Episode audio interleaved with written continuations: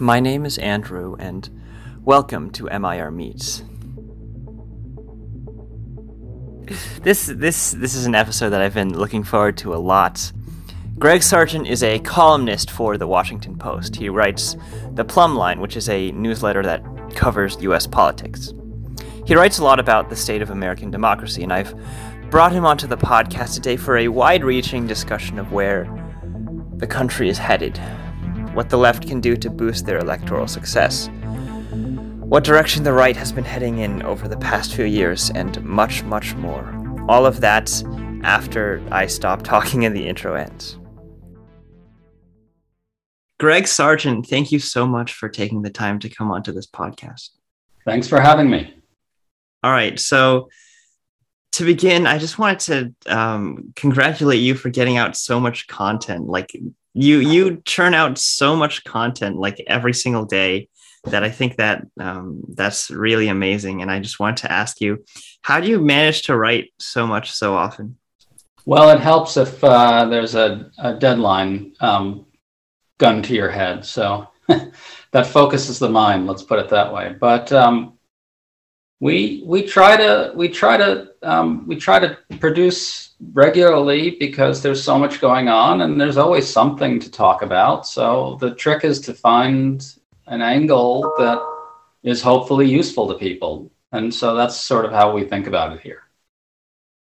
All right, so I guess let's start with the economy because you wrote a very interesting piece about how the average voter views the economy and how that's probably going to be bad for Democrats in the upcoming midterms. So, could you elaborate on some of the arguments that you made in that piece? Oh, yes, yes, yes. This was interesting because we talked to uh, a progressive pollster who I'm sure you all are familiar with, Sean McElwee, uh, who, who is a pulse, he's a co founder of uh, Data for Progress, a, a, a pretty well known progressive outfit these days. And he made an interesting point, which was that voters' perceptions of the economy don't really exist in a vacuum. They are deeply entangled with perceptions of whether Democrats are actually doing something in Congress. Now, I don't know if that's true or not, but it's certainly an interesting idea. The, the concept is basically that the uh, the kind of constant infighting and ineffectiveness when it came to passing President Biden's Build Back agenda, which dragged on for the better part of a year, really helped color people's perceptions of the economy. Uh, and that could, if that's right, it could help explain why there's this kind of enormous uh, gap between voter perceptions of the economy and some of the realities of the statistics. I should say there's another uh, thing that has emerged from Democratic polling that's also interesting, that kind of runs a little counter to that, which is that when voters are actually informed of specific metrics of economic improvement, then their general perception of the economy also changes. So I think this is all very complicated and unfortunately, in some ways, not that knowable.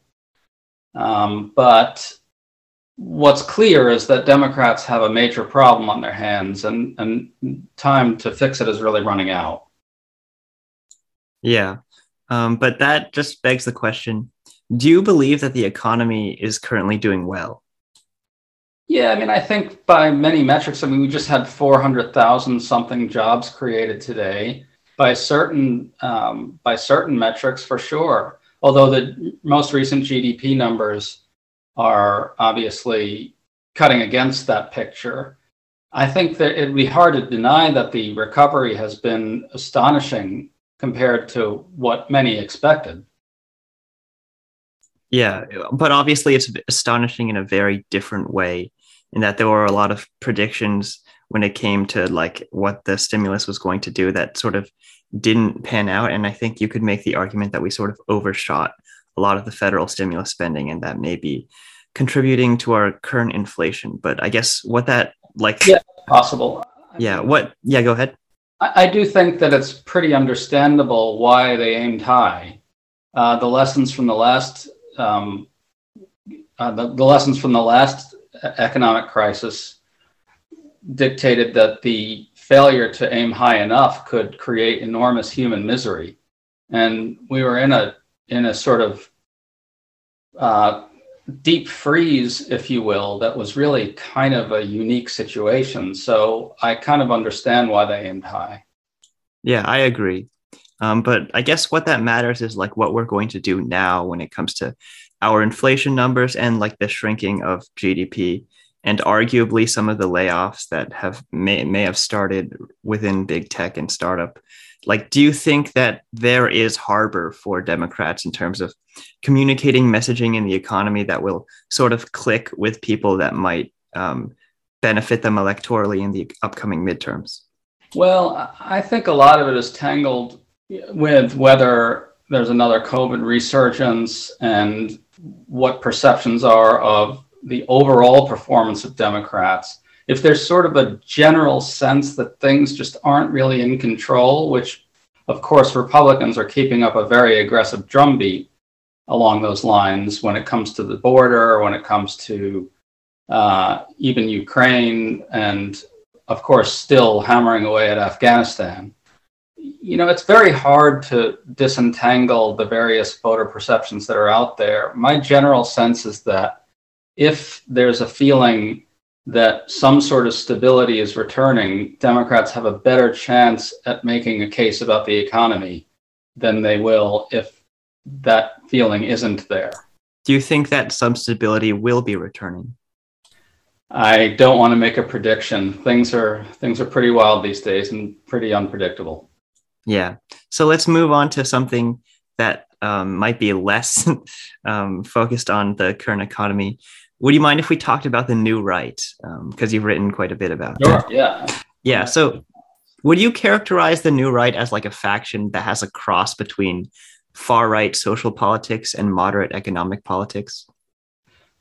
You know, I'm one of the people that's somewhat sympathetic to the new right when it comes to economic policy. I did a piece recently, and, and, and a lot of progressives and liberals disagree with me on this. They they take a much harder line against um, against the new right on, on the economy. I did a piece recently essentially saying that we should acknowledge that there are good things about the new populist rights approach to the economy. One is that they don't treat GDP as um, an, as the kind of be all and end all metric of national well being. Another is that they recognize that distributive outcomes and market outcomes are largely creatures of government and politics, which means that we can use government and politics to try to achieve better outcomes. I think it's a positive that the new right essentially believes that to be the case. That's really a fundamental break from the kind of pro plutocracy, uh, pseudo libertarianism, or genuine, I guess maybe a better way to put it is uh, everyday libertarianism that has kind of characterized the Republican Party for a long time. Um, on the other hand, it seems to me that they really do prioritize the cultural goals over the economic goals.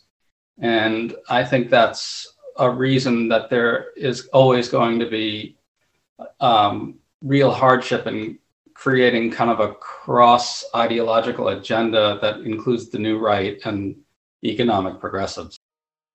Would you consider the new right to sort of be like the direction that Trump has tried to steer the Republican Party in over the past few years in terms of focusing on like salient far right politics while moderating moderating on economic views?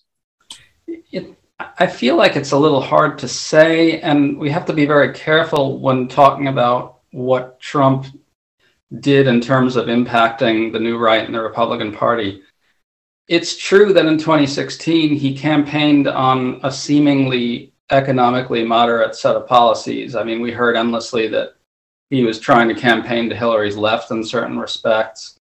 Um, but it, it's also true that once he got into power, he stocked his cabinet with a whole bunch of Wall Street plutocrats and delivered a multi-trillion dollar tax cut to corporations and the wealthy. So is it maybe it's a it's not a matter of policy, it's a matter of like how he was communicating to his base and like what he said he would prioritize rather than what he actually did.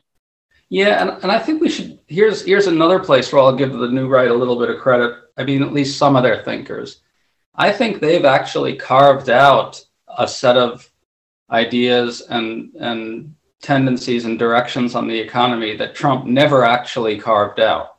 If you think about it, Trump, you could look at trade policy as one area where, superficially at least, Trump really seems to try to carve out a new direction from much of the Republican Party. But on the other hand, it's not really clear he ever had real economic outcomes in mind for the outcome of those trade wars, right?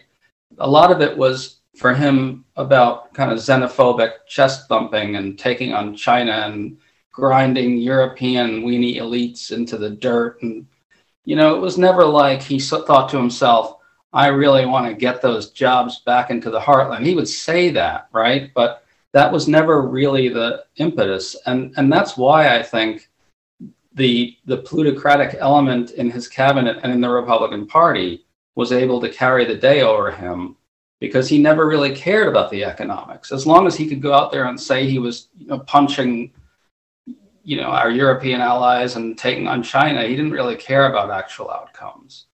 By contrast, you see places like um, well, actually, I'm forgetting the name. There's a good think tank, and uh, there's a there's a good think tank out there. I maybe American Compass that's doing a lot of good work in terms of setting, uh, in terms of laying out a concrete economic agenda for a, a, a forward-looking new right. You have people like Rubio out there, at least to some extent, trying to talk about the economy in a new way. Maybe Josh Hawley, JD Vance to an extent, although he's a very flawed figure in many other ways. But again, I don't think we can really give, I guess, to, to take your earlier point a little further, I think if I understand you, you're saying that Trump kind of carved out these expectations and other people filled them in. I, I think that might be true. It's just so hard to say though, because he lurched, you know, so hard in a plutocratic direction once in office. Yeah. But I guess um, Blaise, um, one of my co-hosts, interviewed David Shor a few months ago, and one of the things that David Shor said that like really stuck to me, um, like a few like the, one of the things he said in that episode a few months ago is that the reason why Trump won in 16 won in 2016 was because of a mix between racism and economic moderation from like a communications perspective. And then once he got in office, he would do a lot of like the the liber like the libertarian streak in the Republican government, the stuff that they wanted. But then he proceeded to not brag about that in the same way that he would brag about like being extremely anti-immigration um, would you consider that to be an accurate characterization of like Trump's position? I mean, there are a lot of claims there. So one by one, I think it's probably true that Trump's pretensions to economic moderation relative to to GOP plutocracy helped in 2016. Um, I don't really know how much we can truly gather from that because Hillary Clinton, and this is rarely acknowledged, but she ran on an extremely progressive economic agenda, probably the most progressive economic agenda of any Democratic nominee in, in decades. Now, what people would say to counter that is that they never advertised on jobs, they never did this, and there's always some way you can come up with to make that claim. And I frankly don't really know what I think on that. I, I think probably they could have done a little more on the economy uh, I don't know if we really know whether voters made a decision based on perceptions of Trump's economic populism or not. It's all very hard to disentangle, but it, it, it's possible. Uh, the second claim, I think, was that um, that Trump tends to tend, as president, boasted about immigration and did not boast about his um, policies that actually sold out on economic populism that's a complicated assertion, right? Because I, I think he probably dozens of times went out there and said his tax cut was the greatest thing for the economy ever. And he constantly talked about how great the stock market was. Um, and so I don't know how you'd square those things with the claim that he downplayed his economic sellout. He didn't it's true that he didn't go out there and say, "Hey, everybody, I'm passing these tax cuts that are really good for rich people." But he did say, "Hey, I just did this tax cut, and it's you know going to do gangbusters for the economy." So I don't know. That's a tough one. Yeah, so maybe it's like these are things that are just really hard to disentangle and fully understand what is causing what.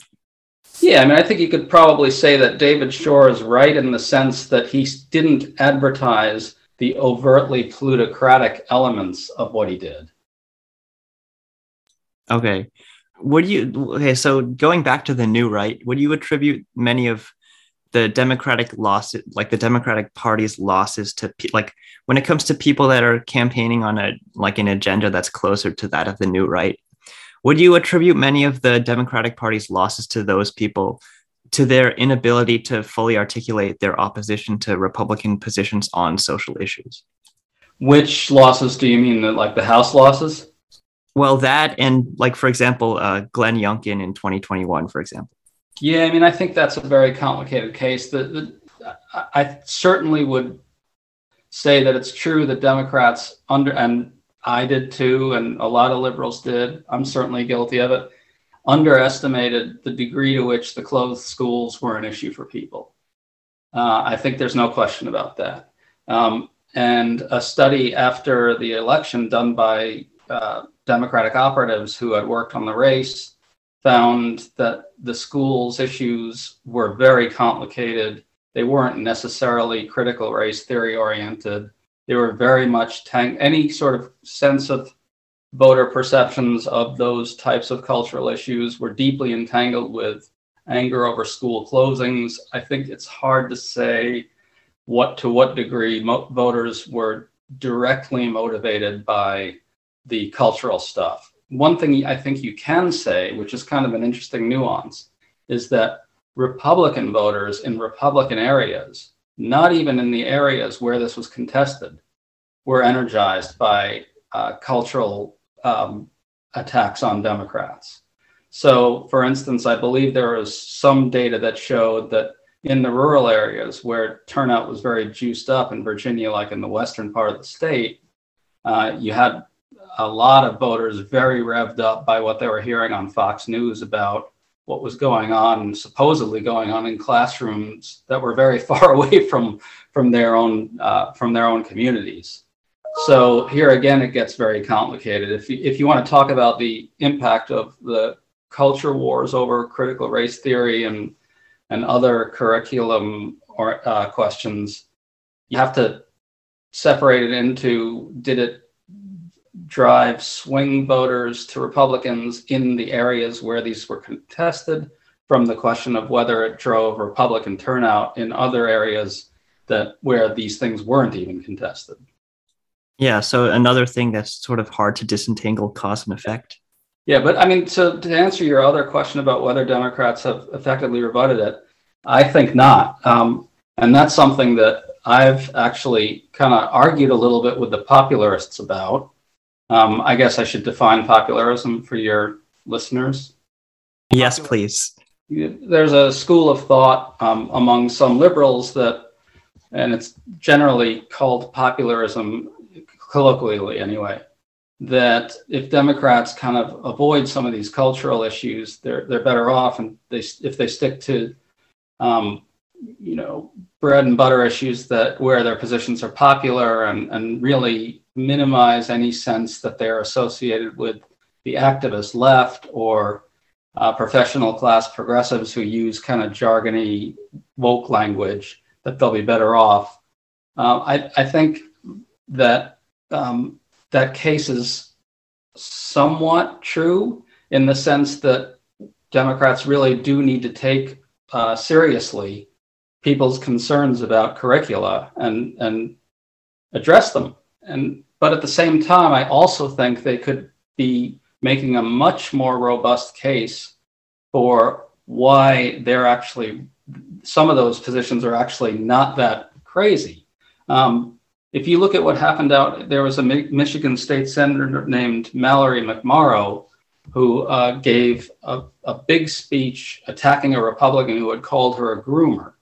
Um, and it went viral, and she essentially laid out a series of very strong positions on these questions, saying, you know, unabashedly that she defends gay and trans rights uh, as, as a matter of basic humanity, and that Republicans who are doing things like calling Democrats groomers and trying to restrict the teaching of certain types of um, um, issues involving gay and trans rights really are dividing the country and and and harming people. And I, it seems to me that that creates a template for how to talk about this stuff. I mean, Democrats can't avoid these battles; they have to wade into them and say what they believe. That doesn't mean they can't denounce certain forms of quote unquote wokeness when they are excessive. They can do that, and they can also uh, state forcefully their own convictions on these questions. But that to answer your question, yes, they have not. They certainly have not successfully uh, prosecuted these battles. Yeah, you sort of mentioned in that article that there's like a middle ground that I'm going to quote right now. Quote, one that calls out certain rhetoric and analysis about topics such as gender identity as excessive while advocating for a defense of minority rights. Would that be like your characterization of what Democrats can do to sort of solidify their positions without losing any of their base? Yeah, and I should be clear. I, I'm not saying that's an easy thing to do.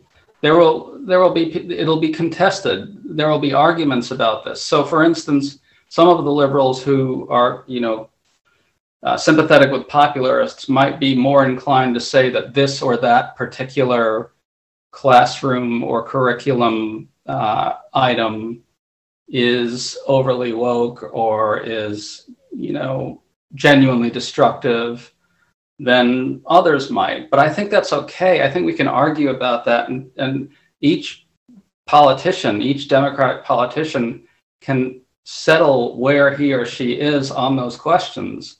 In other words, can say, okay, I think this type of uh, curriculum uh, material is okay. I don't think that type of curriculum material is okay.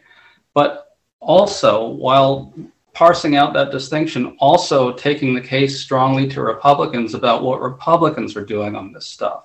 Going, you know, I think a lot of Democrats could be much more forceful in in denouncing these laws that are being passed in state legislatures across the country.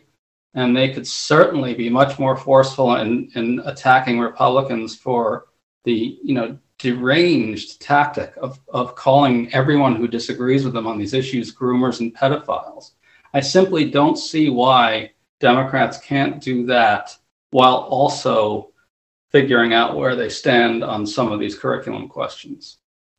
Yeah, so it's um it's a, maybe it's a matter of that does not fully contradict the popularist position. Yeah. Cuz yeah. That's yeah. right. I think that's exactly right. And and I don't and sometimes and I I just don't see why we can't sort of do a little of both. Yeah.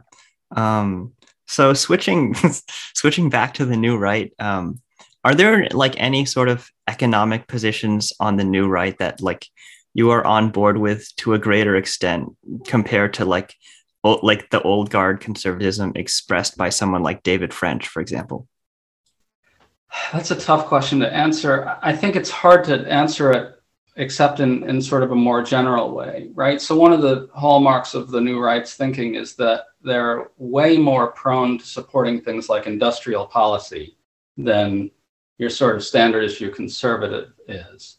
And I'm sympathetic with that as a general matter.